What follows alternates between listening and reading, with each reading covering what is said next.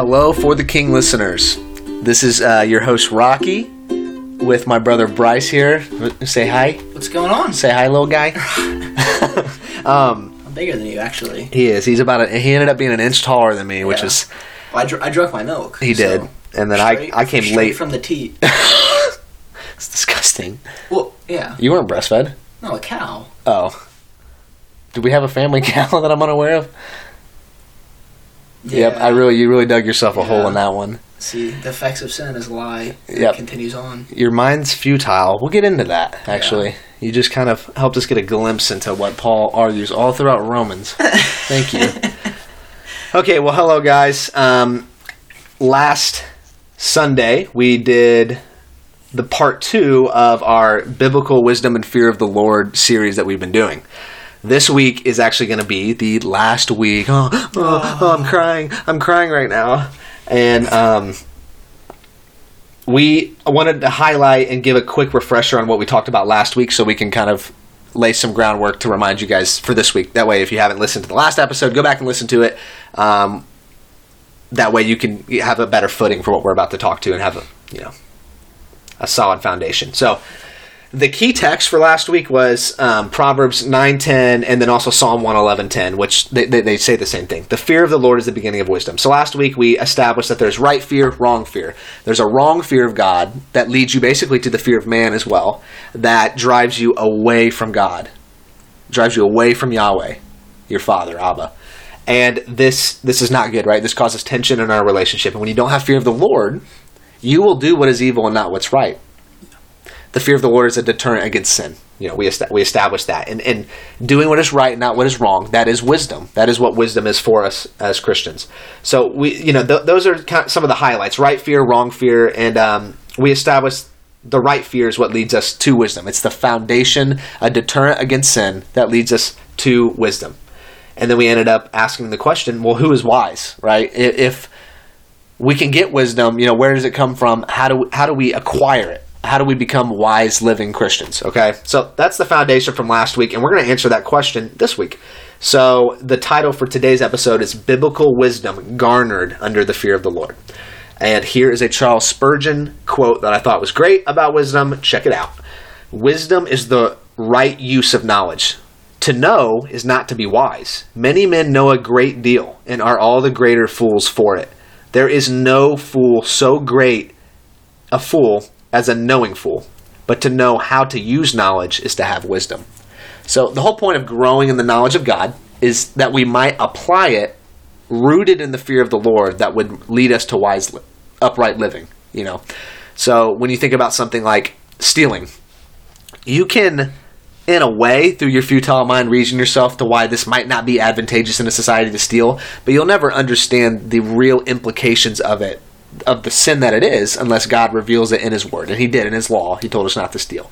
And we know that this is it's not right for humans to do something like that. Um, so there, there's many people that uh, know the Ten Commandments, right? You can know and understand that, but will you ever actually live it out and do what is right and what is wrong? Jesus came to fulfill the law. Uh, he didn't. He said, "Not an iota, not a dot would pass away."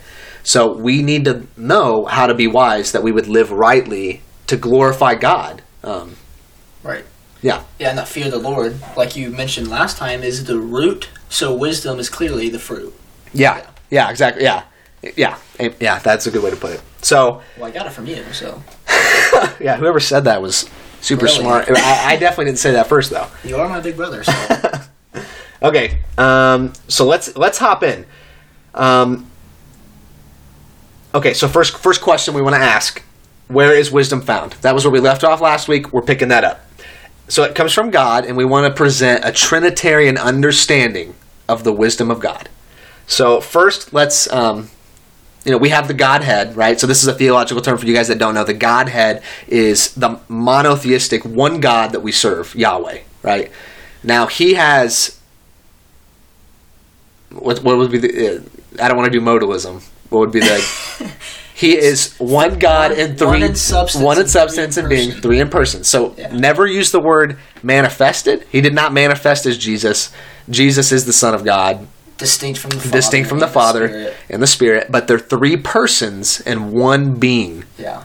Okay, and Co-equal, co-eternal, co-powerful, Again. um, and distinct and Yeah. different. yes, good. So that that that is the Trinitarian understanding of what we read in the scriptures about the nature of God. Okay.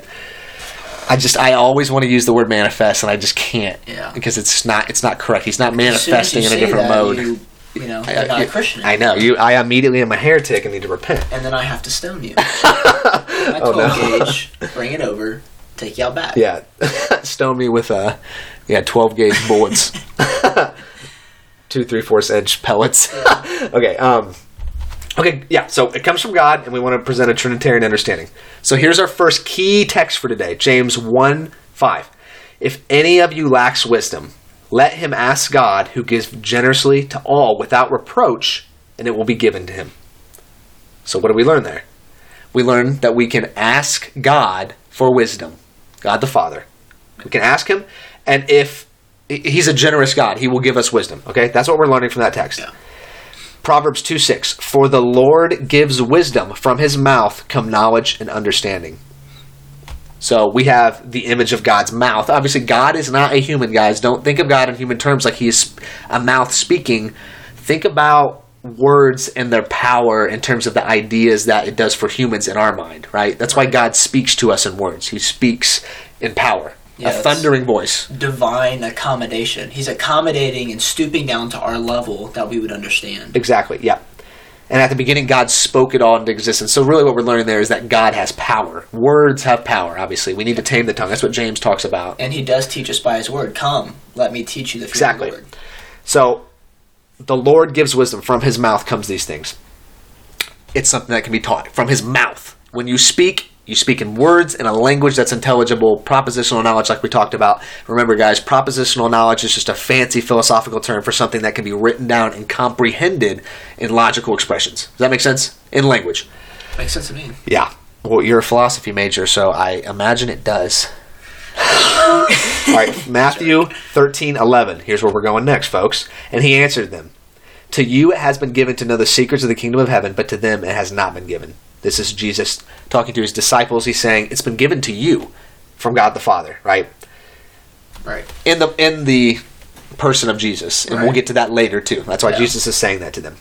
And then the last one I want to highlight. There's there's a ton of these scriptures, guys, but I just wanted to do a few just to present a Trinitarian understanding of this. Daniel two twenty. Daniel answered and said, "Blessed be the name of God forever and ever, for wisdom and might are His. Wisdom is God's. He owns it." All good things that we know, all good attributes, they are found in God. God is wisdom. Yeah. He, he, he, that's what he is. It comes from him. There would be no such thing as wisdom if there was no God. Right. It comes from him. Okay, good. So we've established that it comes from God the Father. Now, what about Jesus, the second person of the Trinity?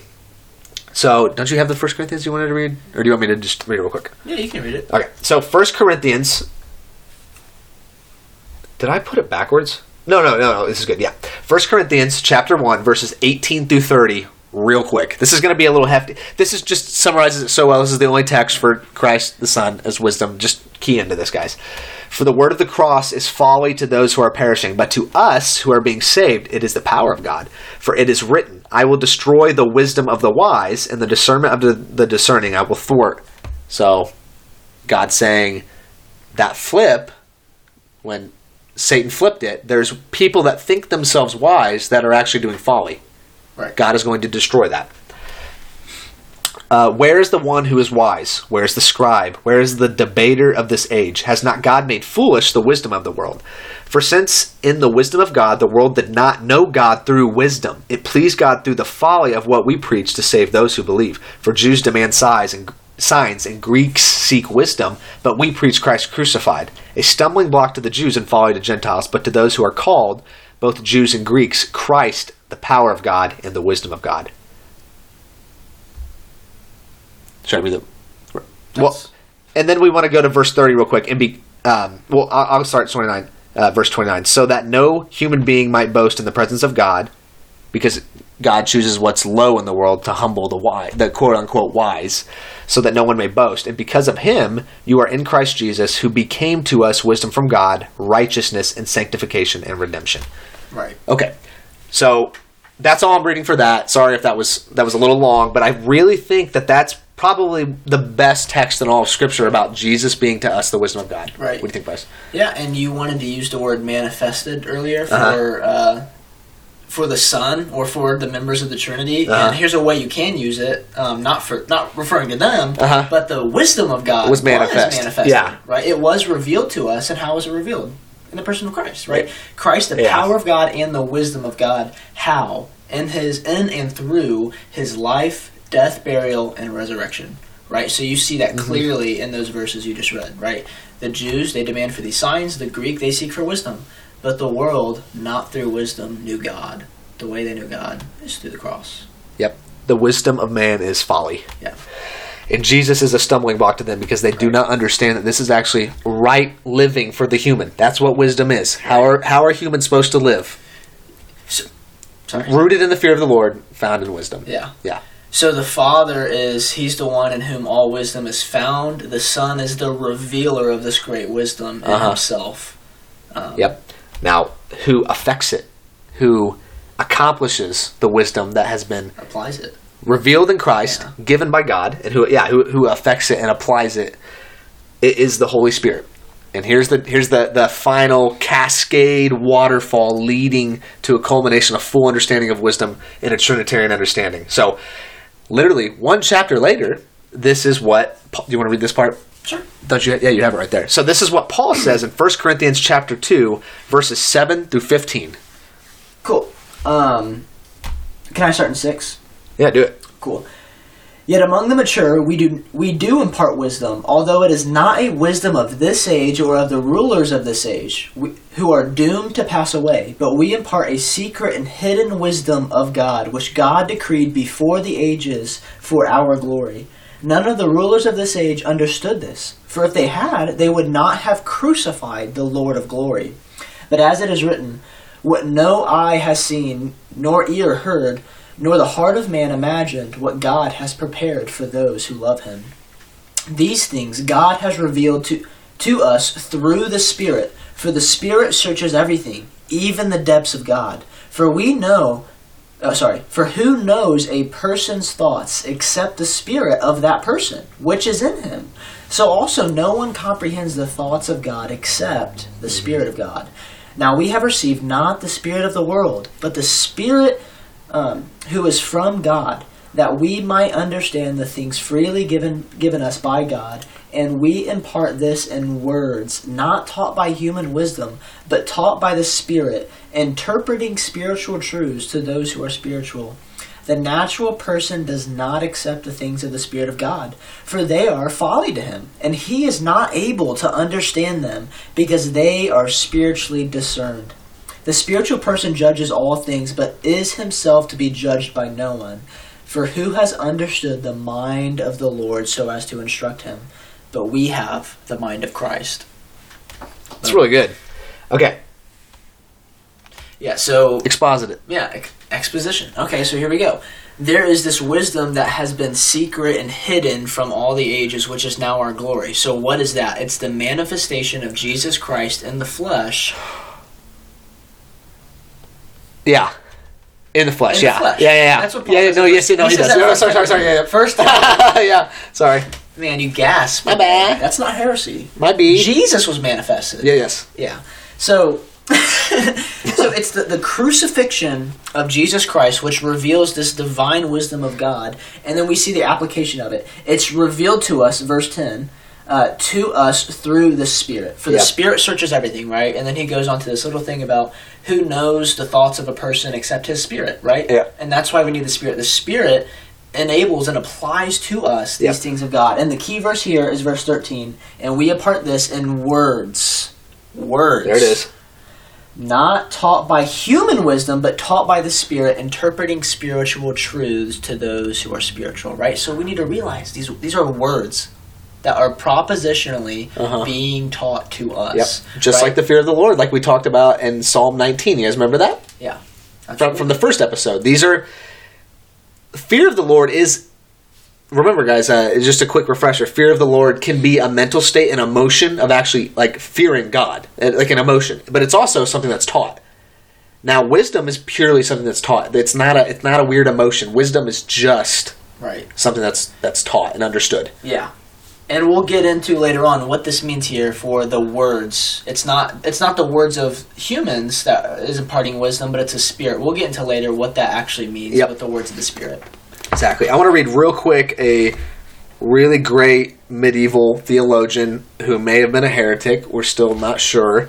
He did defend indulgences, which was pretty heretical. But Thomas Aquinas, in uh, his Summa Theologiae, um, That's he's a really good pronunciation of that. was it? Yeah. Thank you. So he says this about uh, 1 Corinthians, what we just read, which is I thought was cool. Um, the first way of judging divine things belongs to that wisdom which is classified among the gifts of the Holy Spirit. So, 1 Corinthians says the spiritual person judges all things. Um, yeah, so the second way of judging pertains to sacred doctrine to the extent that it can be gained by study.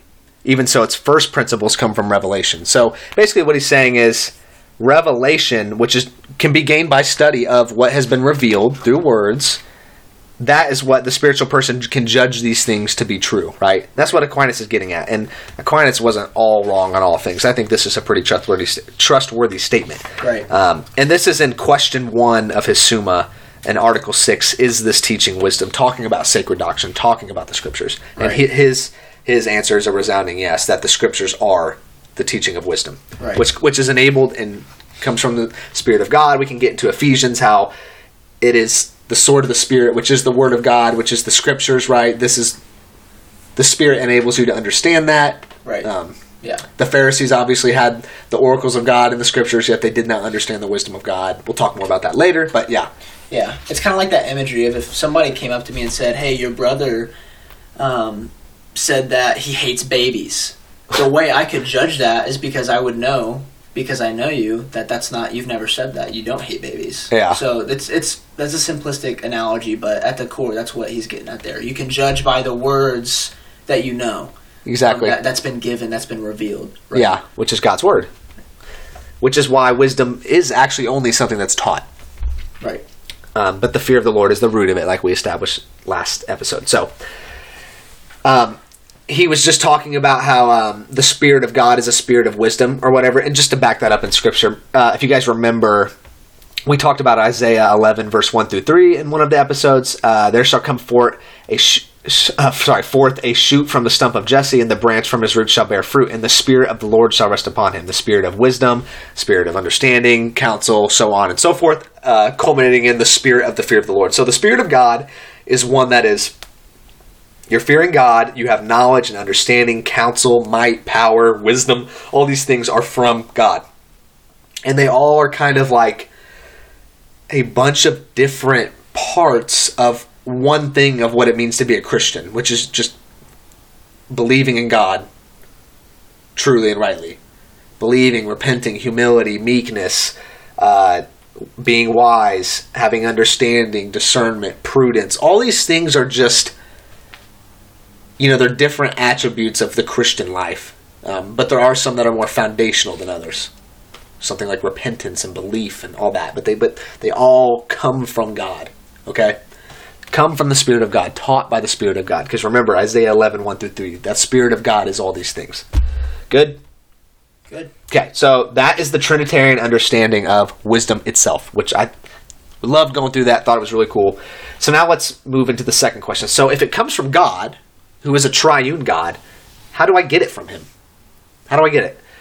Um, so we ended just now with the Holy Spirit because remember, that's the effectual mover in our life for us to understand the truths of God, which is found in His Word. So, John 16, 8 through 13, this is what Jesus says him as he's coming to the end of his ministry and he's about to go and bear the sin of the world. This is what he says.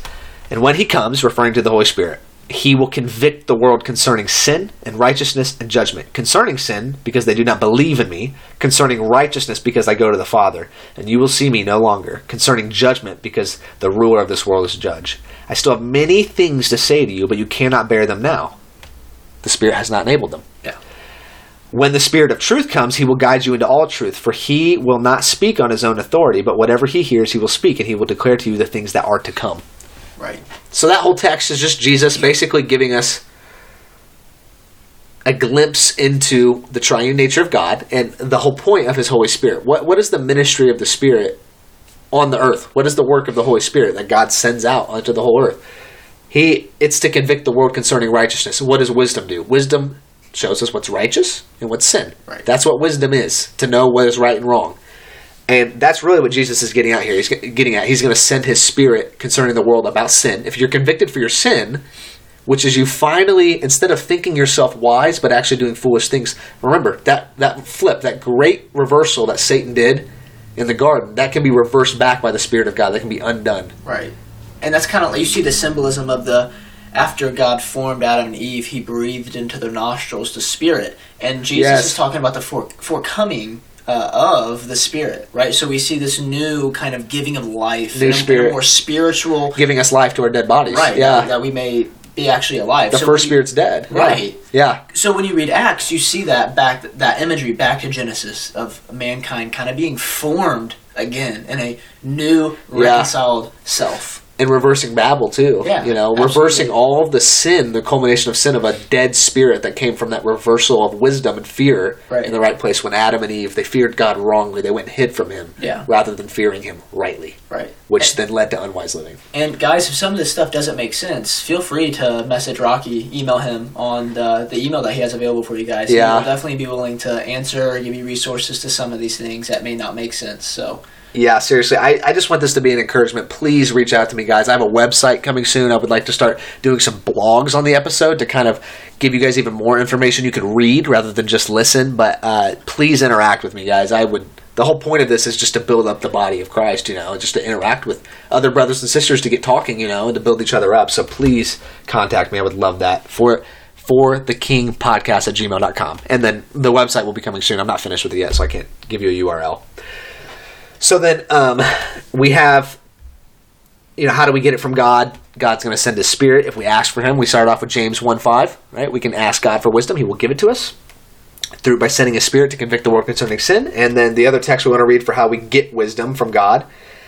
Uh, 2 Timothy 3, verses 14 through 17. But as for you, continue, continue in what you have learned and have firmly believed, knowing from whom you learned it, and how from childhood you have been acquainted with the sacred writings, which are the scriptures, which are able to make you, here it is, guys, wise for salvation through faith in Christ Jesus. All scripture is breathed out by God and profitable for teaching, for reproof, for correction, and for training in righteousness, that the man of God may be complete, equipped for every good work. Or we can honestly reinterpret that accurately and say that the man of God may be complete and equipped for all wise living. Every good work, wise living, being wise, training for righteousness, correction, reproof, teaching, being wise, knowing what's right. Again, guys, these are all the Christian faith is simple and can be boiled down, but it's also there's a lot of moving parts that have their little niche environment in the Christian life.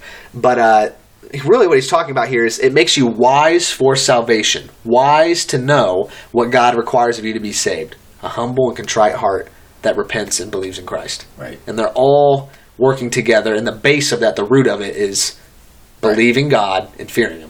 Yeah, and that's why the crux of all this is the death, burial, and resurrection of Christ, right? Yeah. Because it's foolishness to those who are pursuing wisdom, being the Greeks, and it's um, to those who are pursuing a sign. It's not in in no way is it actually causing them to believe. Yeah. Um, and this also answers the question that we posed this moments ago about what is this words that are coming from the Spirit that we were looking at in 1 Corinthians 2. Well, we're not looking for some existential, subjective experience with the Spirit. Yeah. we're- this is a very common phrase nowadays where you get drunk on the Spirit. Guys, that is not a biblical concept. You don't get drunk on the Spirit where it's almost as if you're high on the Spirit. You're kind of being tossed to and fro physically. Yeah. That makes no sense. The text that, that that's being talked about with, but be uh, don't be drunk with wine, but be filled with the Spirit. That in no way is applying you be drunk with the Spirit. It's just implying leave your insobriety. Um, and pursue sobriety Yeah. in the spirit. That's all it's Having a clear at. conscience, being sober minded. That's right. Exactly. So so here here's what we want to recognize is the word of God was written through this divine inspiration of the Spirit. So remember, all the way back in Genesis, after God formed Adam and Eve from the or Adam from the dust, He breathed into him the breath of life. This is the giving of the Spirit to um, to Adam, all the way all the way for, forward and, in Acts. Um, he uh, Jesus sends Jesus the Spirit. even yeah. breathed the. It said that he breathed on his spirit and or on his disciples and said, "Receive the Spirit." And then in Acts, we're kind of seeing the same kind of imagery of Spirit falling upon mankind Yeah. and enabling them um, to be brought to life. Yeah. So what we see here is the Scriptures were breathed out by God. So it says in 2 Peter 1, 21, that these men of God who wrote the Scriptures, it says they were carried along by the Spirit Yeah. to write the word of truth. Yep. So what this is getting at is the Spirit wrote down, or not, uh, pri- not primarily, but he wrote down secondarily through the apostles. Yeah, exactly. So he inspired them in such a way that they would write the scripture. So we're not looking for this existential experience from the Spirit, but we're looking for it in God's Word. That's where we learn wisdom. That's where we find these truths at is in the Word of God. We're not looking for Exactly. anything else. It's Exactly. only the Word of God. Yep. And we just want to highlight the importance of scripture because that really is where wisdom is found is found at. We just we want to highlight that so bad, but it can again, it's it's a supernatural act of the spirit, so keep that in mind. You will never the Pharisees knew the law better than you ever would, except did they live it out? No. They Right. used it as a a burden on the people rather than Yeah.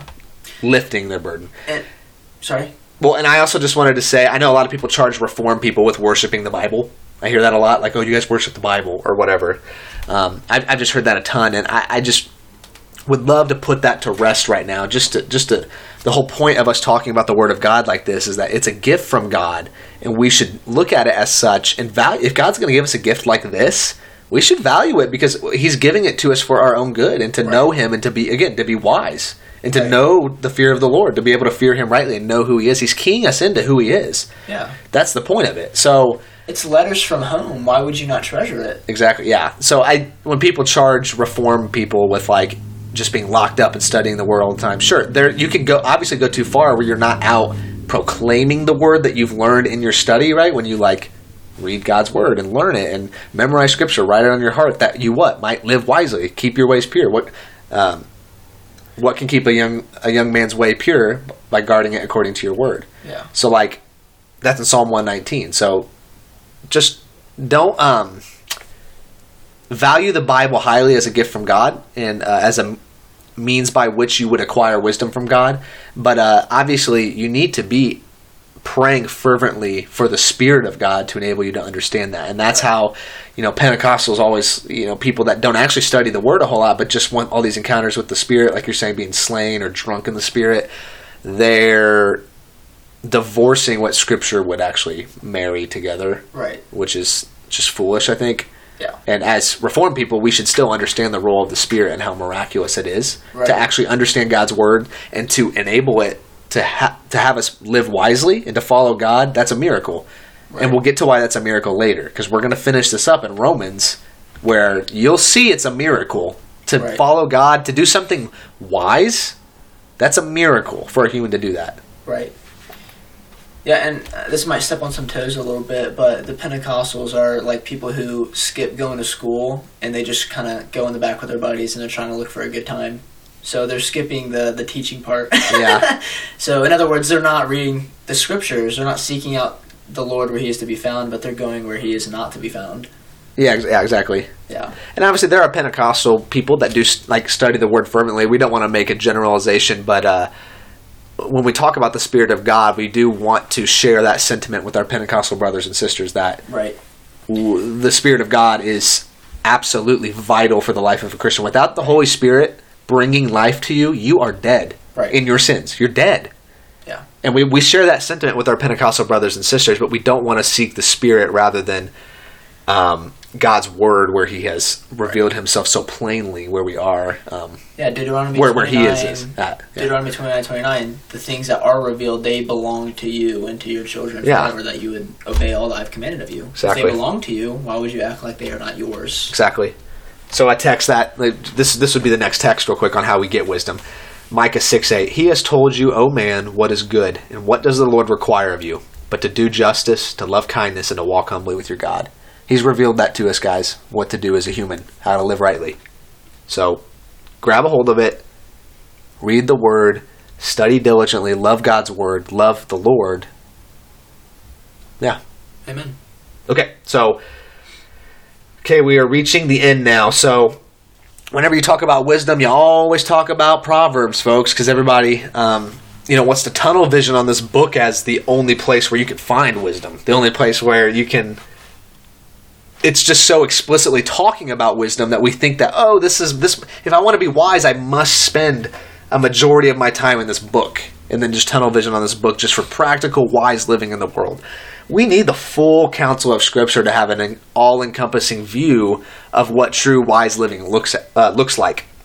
The point of Proverbs, just as a precursor, as we're going to get into some of the text, is there's a lot of language about uh, there's Lady Wisdom, there's Lady Folly. There's these throughout the whole book. There's these two opposing women. At the end of the book, he finishes off with uh, Proverbs 31 with the Proverbs 31 woman, the wise woman. And the whole time, there's this war in this book between these two ladies and one is wisdom, one is folly. And the whole book has this language kind of hearkening us back to the garden, Genesis, where, remember, guys, Satan flipped that, and humans for the first time exchanged wisdom for folly, exchanged true fear of the Lord for a wrong fear of the Lord, a fear of judgment that in First John we know God cast out through his Son, uh, you know, basically bearing the weight of our sin and taking the condemnation that was due us, right? So they had that kind of fear of judgment. Um, and we see all throughout Song of Solomon, uh, Proverbs, even Ecclesiastes, there's these little nuanced statements that would lead you to look back to the garden on what went wrong in the garden with wisdom. Yeah. How did wisdom get messed up in the garden? That's really the whole point of the book. And um, Solomon, who wrote Proverbs, had um, a lot of sexual immorality in his life and concubines and all these things. And a lot of the book is for young men to avoid this woman, this lady folly, and it's usually tied to some sexual immorality um, because like sexual union is like that's what God kind of uses that imagery with when Israel would uh, whore themselves away with the neighbor. It's like you know you're you're ta- basically taking their ideas and assimilating them into you. So it uses that sexual language. So um, that's why it's portrayed as a woman and why he's saying men don't go and seek this evil young adulterous woman. And then this whole time we see this battle between these two uh, lady wisdoms. So the whole point of it being a lady is to hearken us back to eve listening to the voice of satan and in turn then told her husband an unwise thing. And he was unwise did not fear the lord properly and listened to his woman and did what was wrong listen to the to the voice of his wife in that scenario. So the woman men are seeking for, the man that women are seeking for, are men that stand up for what's wise and men that don't, um, I guess, give in to unwise living. And that's why they end with Proverbs 31. This is this is the woman that men are looking for, and women ought to aspire to be this. This is what women ought to be. You know right. what I mean? A woman that's like that, that a wise woman. Right. So that's just help a to her husband. a help, an azer Right. And when you look at that word, guys, it's much more beautiful than the world would make you think. yeah. People that oppose Christianity would say that it's just like men rule over women and women don't or don't matter or whatever. But yeah. that Azer word is beautiful. Like she's like absolutely essential for him. Right. It's not just like she's like a cooks and cleans and does, like like she's essential not for how homely the house is. She's essential for his spiritual well being. She's yeah. supposed to be like Eve was at first, helping her husband and like coming alongside him in wisdom rather than basically telling him an unwise thing and right. leading him astray through you know what guys just have a spot, soft spot for women. Right. You know what i mean? So and if any of you doubt that you guys can talk to my wife. She she loves submitting to me. She Good. can prove it wrong. Yeah, that's true. Yeah it shouldn't be a uncom- uncomfy thing. It should be yeah. it's all about wisdom guys. It's all about wise living um, yeah, so Proverbs 8 22 through 23. The Lord possessed me. This is Lady Wisdom. The Lord possessed me at the beginning of his work, the first of his acts of old. Ages ago I was set up, at the first before the beginning of the earth. Wisdom, on wisdom God founded the earth. God is the source of wisdom.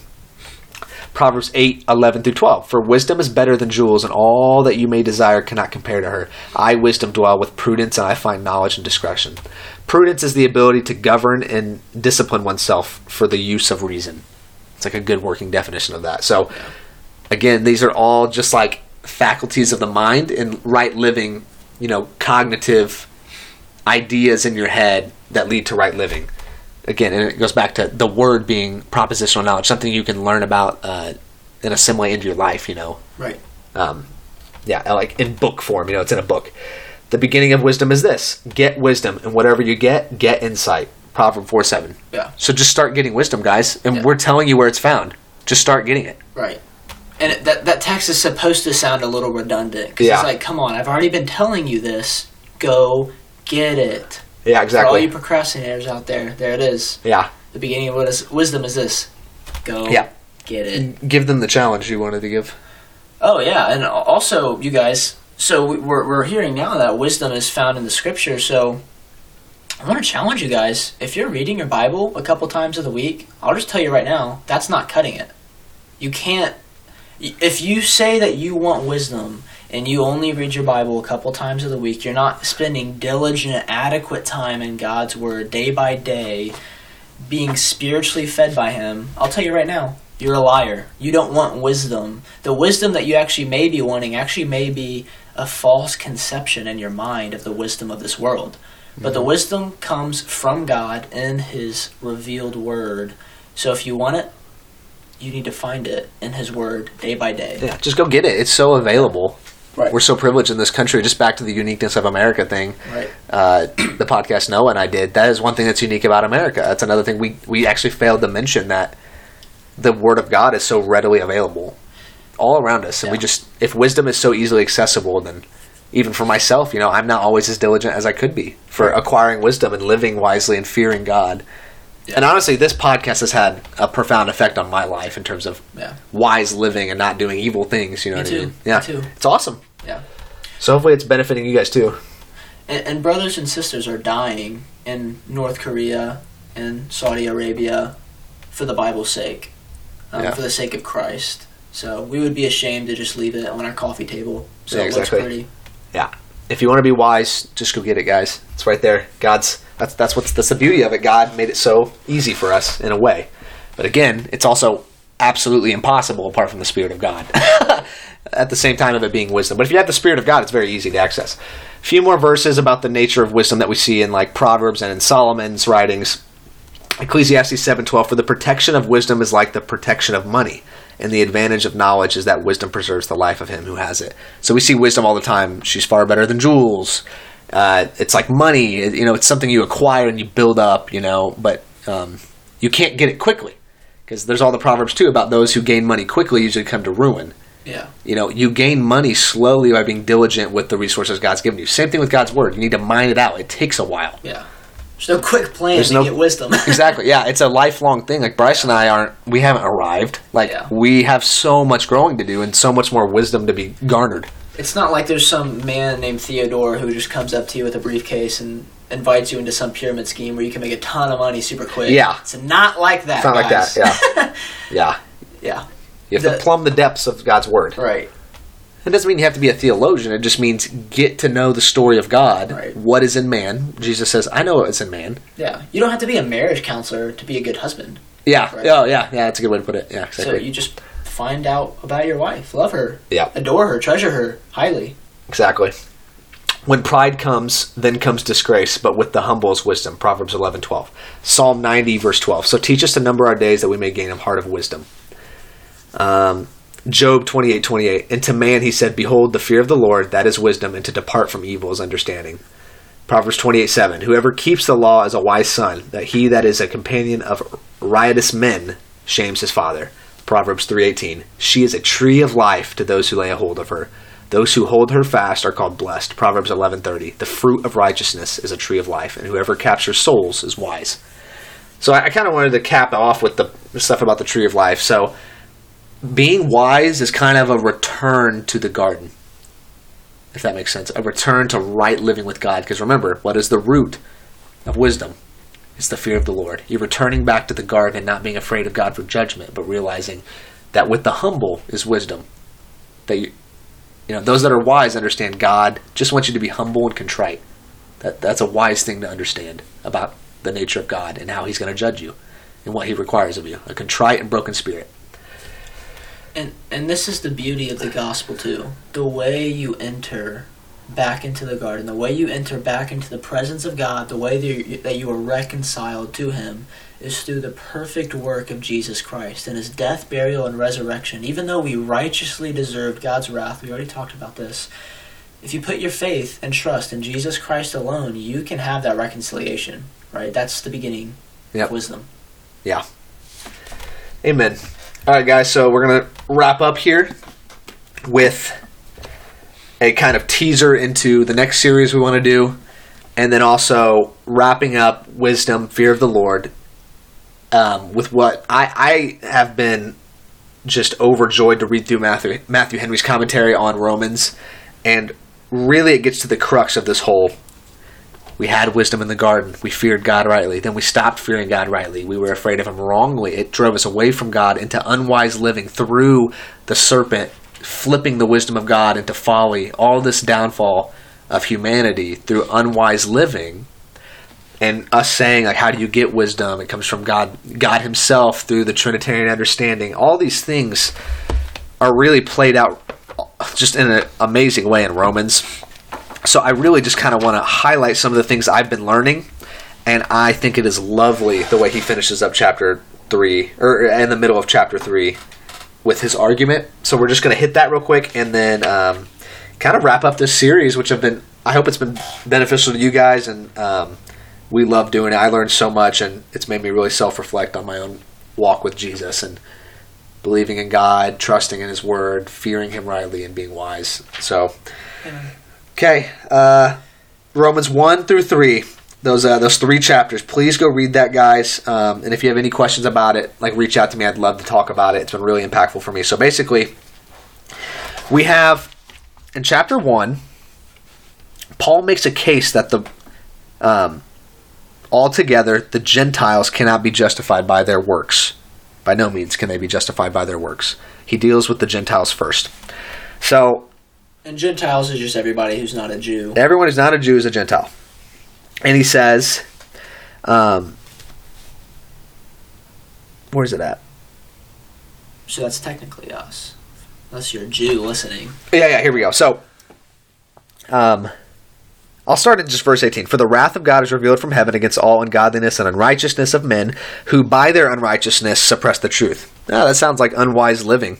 For what can be known about God is plain to them, plain to them because God has shown it to them. For his invisible attributes, namely his eternal power and divine nature, has been clearly perceived ever since the creation of the world, and the things that have been made, so they were, are without excuse.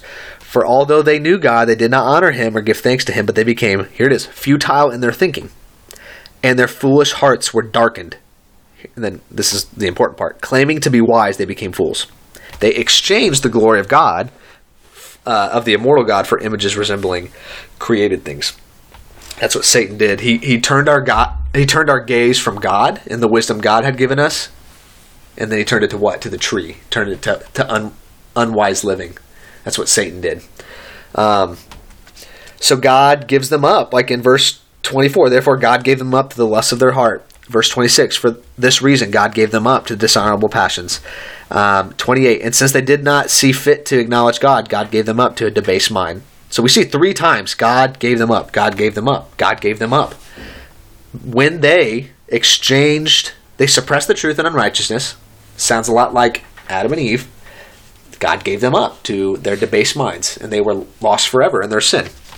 So we see Paul arguing all throughout chapter 1 that the Gentile world is living extremely unwisely. They knew there was a God, it was cla- uh, plainly seen, but there was no fear of the Lord. There was no way to act wisely. They had no access to know the fear of the Lord, to know what was wise. They just knew that there was a God. That's as far as they could get. So God gave them up to their debased minds, and they were ex- they were completely futile in their thinking.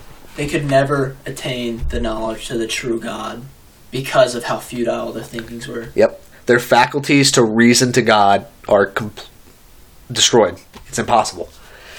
So, what happens next? Paul then argues that the Jews who have the oracles of God, and we just went through, guys, how the scriptures are where wisdom is found. It has to be enabled by the Spirit. That's the crux. The Jews had the oracles of God, i.e., the scriptures, but they were not wise because what? They did not have the Holy Spirit to enable them to live rightly. Now, some of them had the Holy Spirit, like David and you know some of the saints, the people that actually knew Christ in the Old Testament and were clinging and holding fast to the promise. But if they did not have the Holy Spirit, you can't be enabled to know the Word of God. So Paul argues, oh, they have the Jews have the law and the Jews have this. What advantage has the Jew? You know, uh, this is a. I think this is really uh, telling for what we're saying about how the Spirit has to enable the Word of God. Uh, verse 27 Then he who is physically uncircumcised but keeps the law will condemn you who have the written code and circumcision but break the law. For no one is a Jew who is merely one outwardly, nor is circumcision outward and physical, but a Jew is one inwardly. And circumcision is a matter of the heart by the Spirit, not by the letter. The letter is the law. His praise is not from man but from God.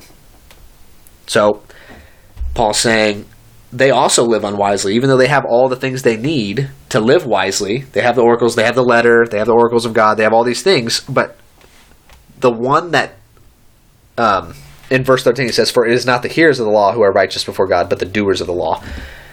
Wisdom is doing the law, wisdom is living rightly. God's given us his law what is good, what is evil.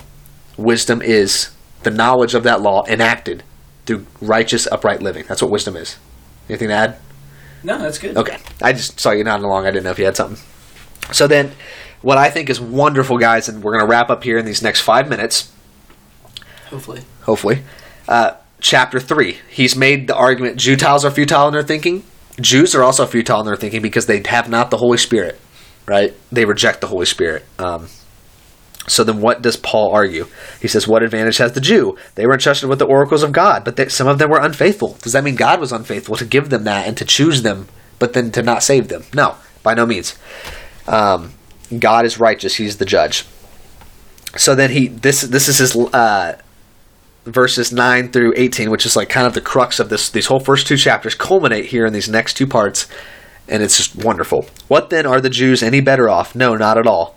For we have already charged that all, both Jews and Greeks, are under sin. That word charge there is a legal term.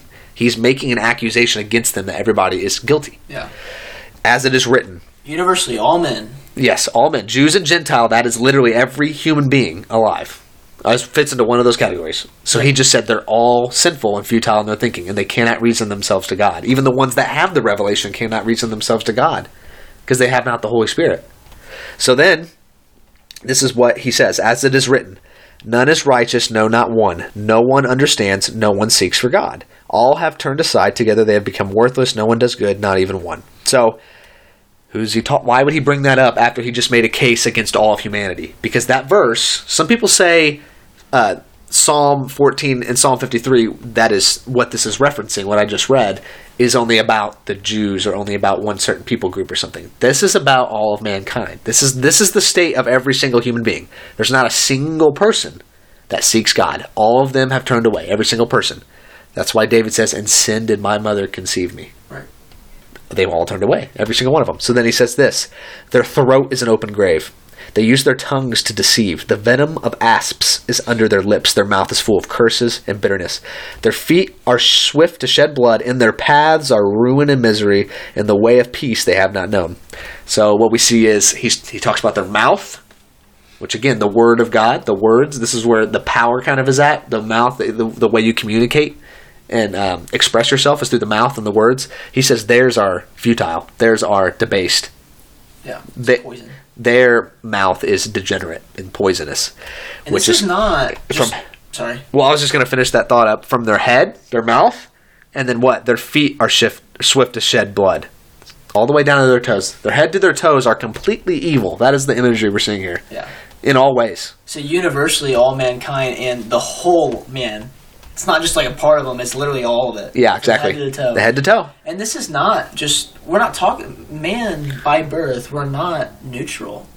By birth, we're Evil. Yeah. evil, rebellious against God. I know. I know. Yeah. Some of you are thinking, "Whoa, that's that gone. That that's went really far. No one does good, but what?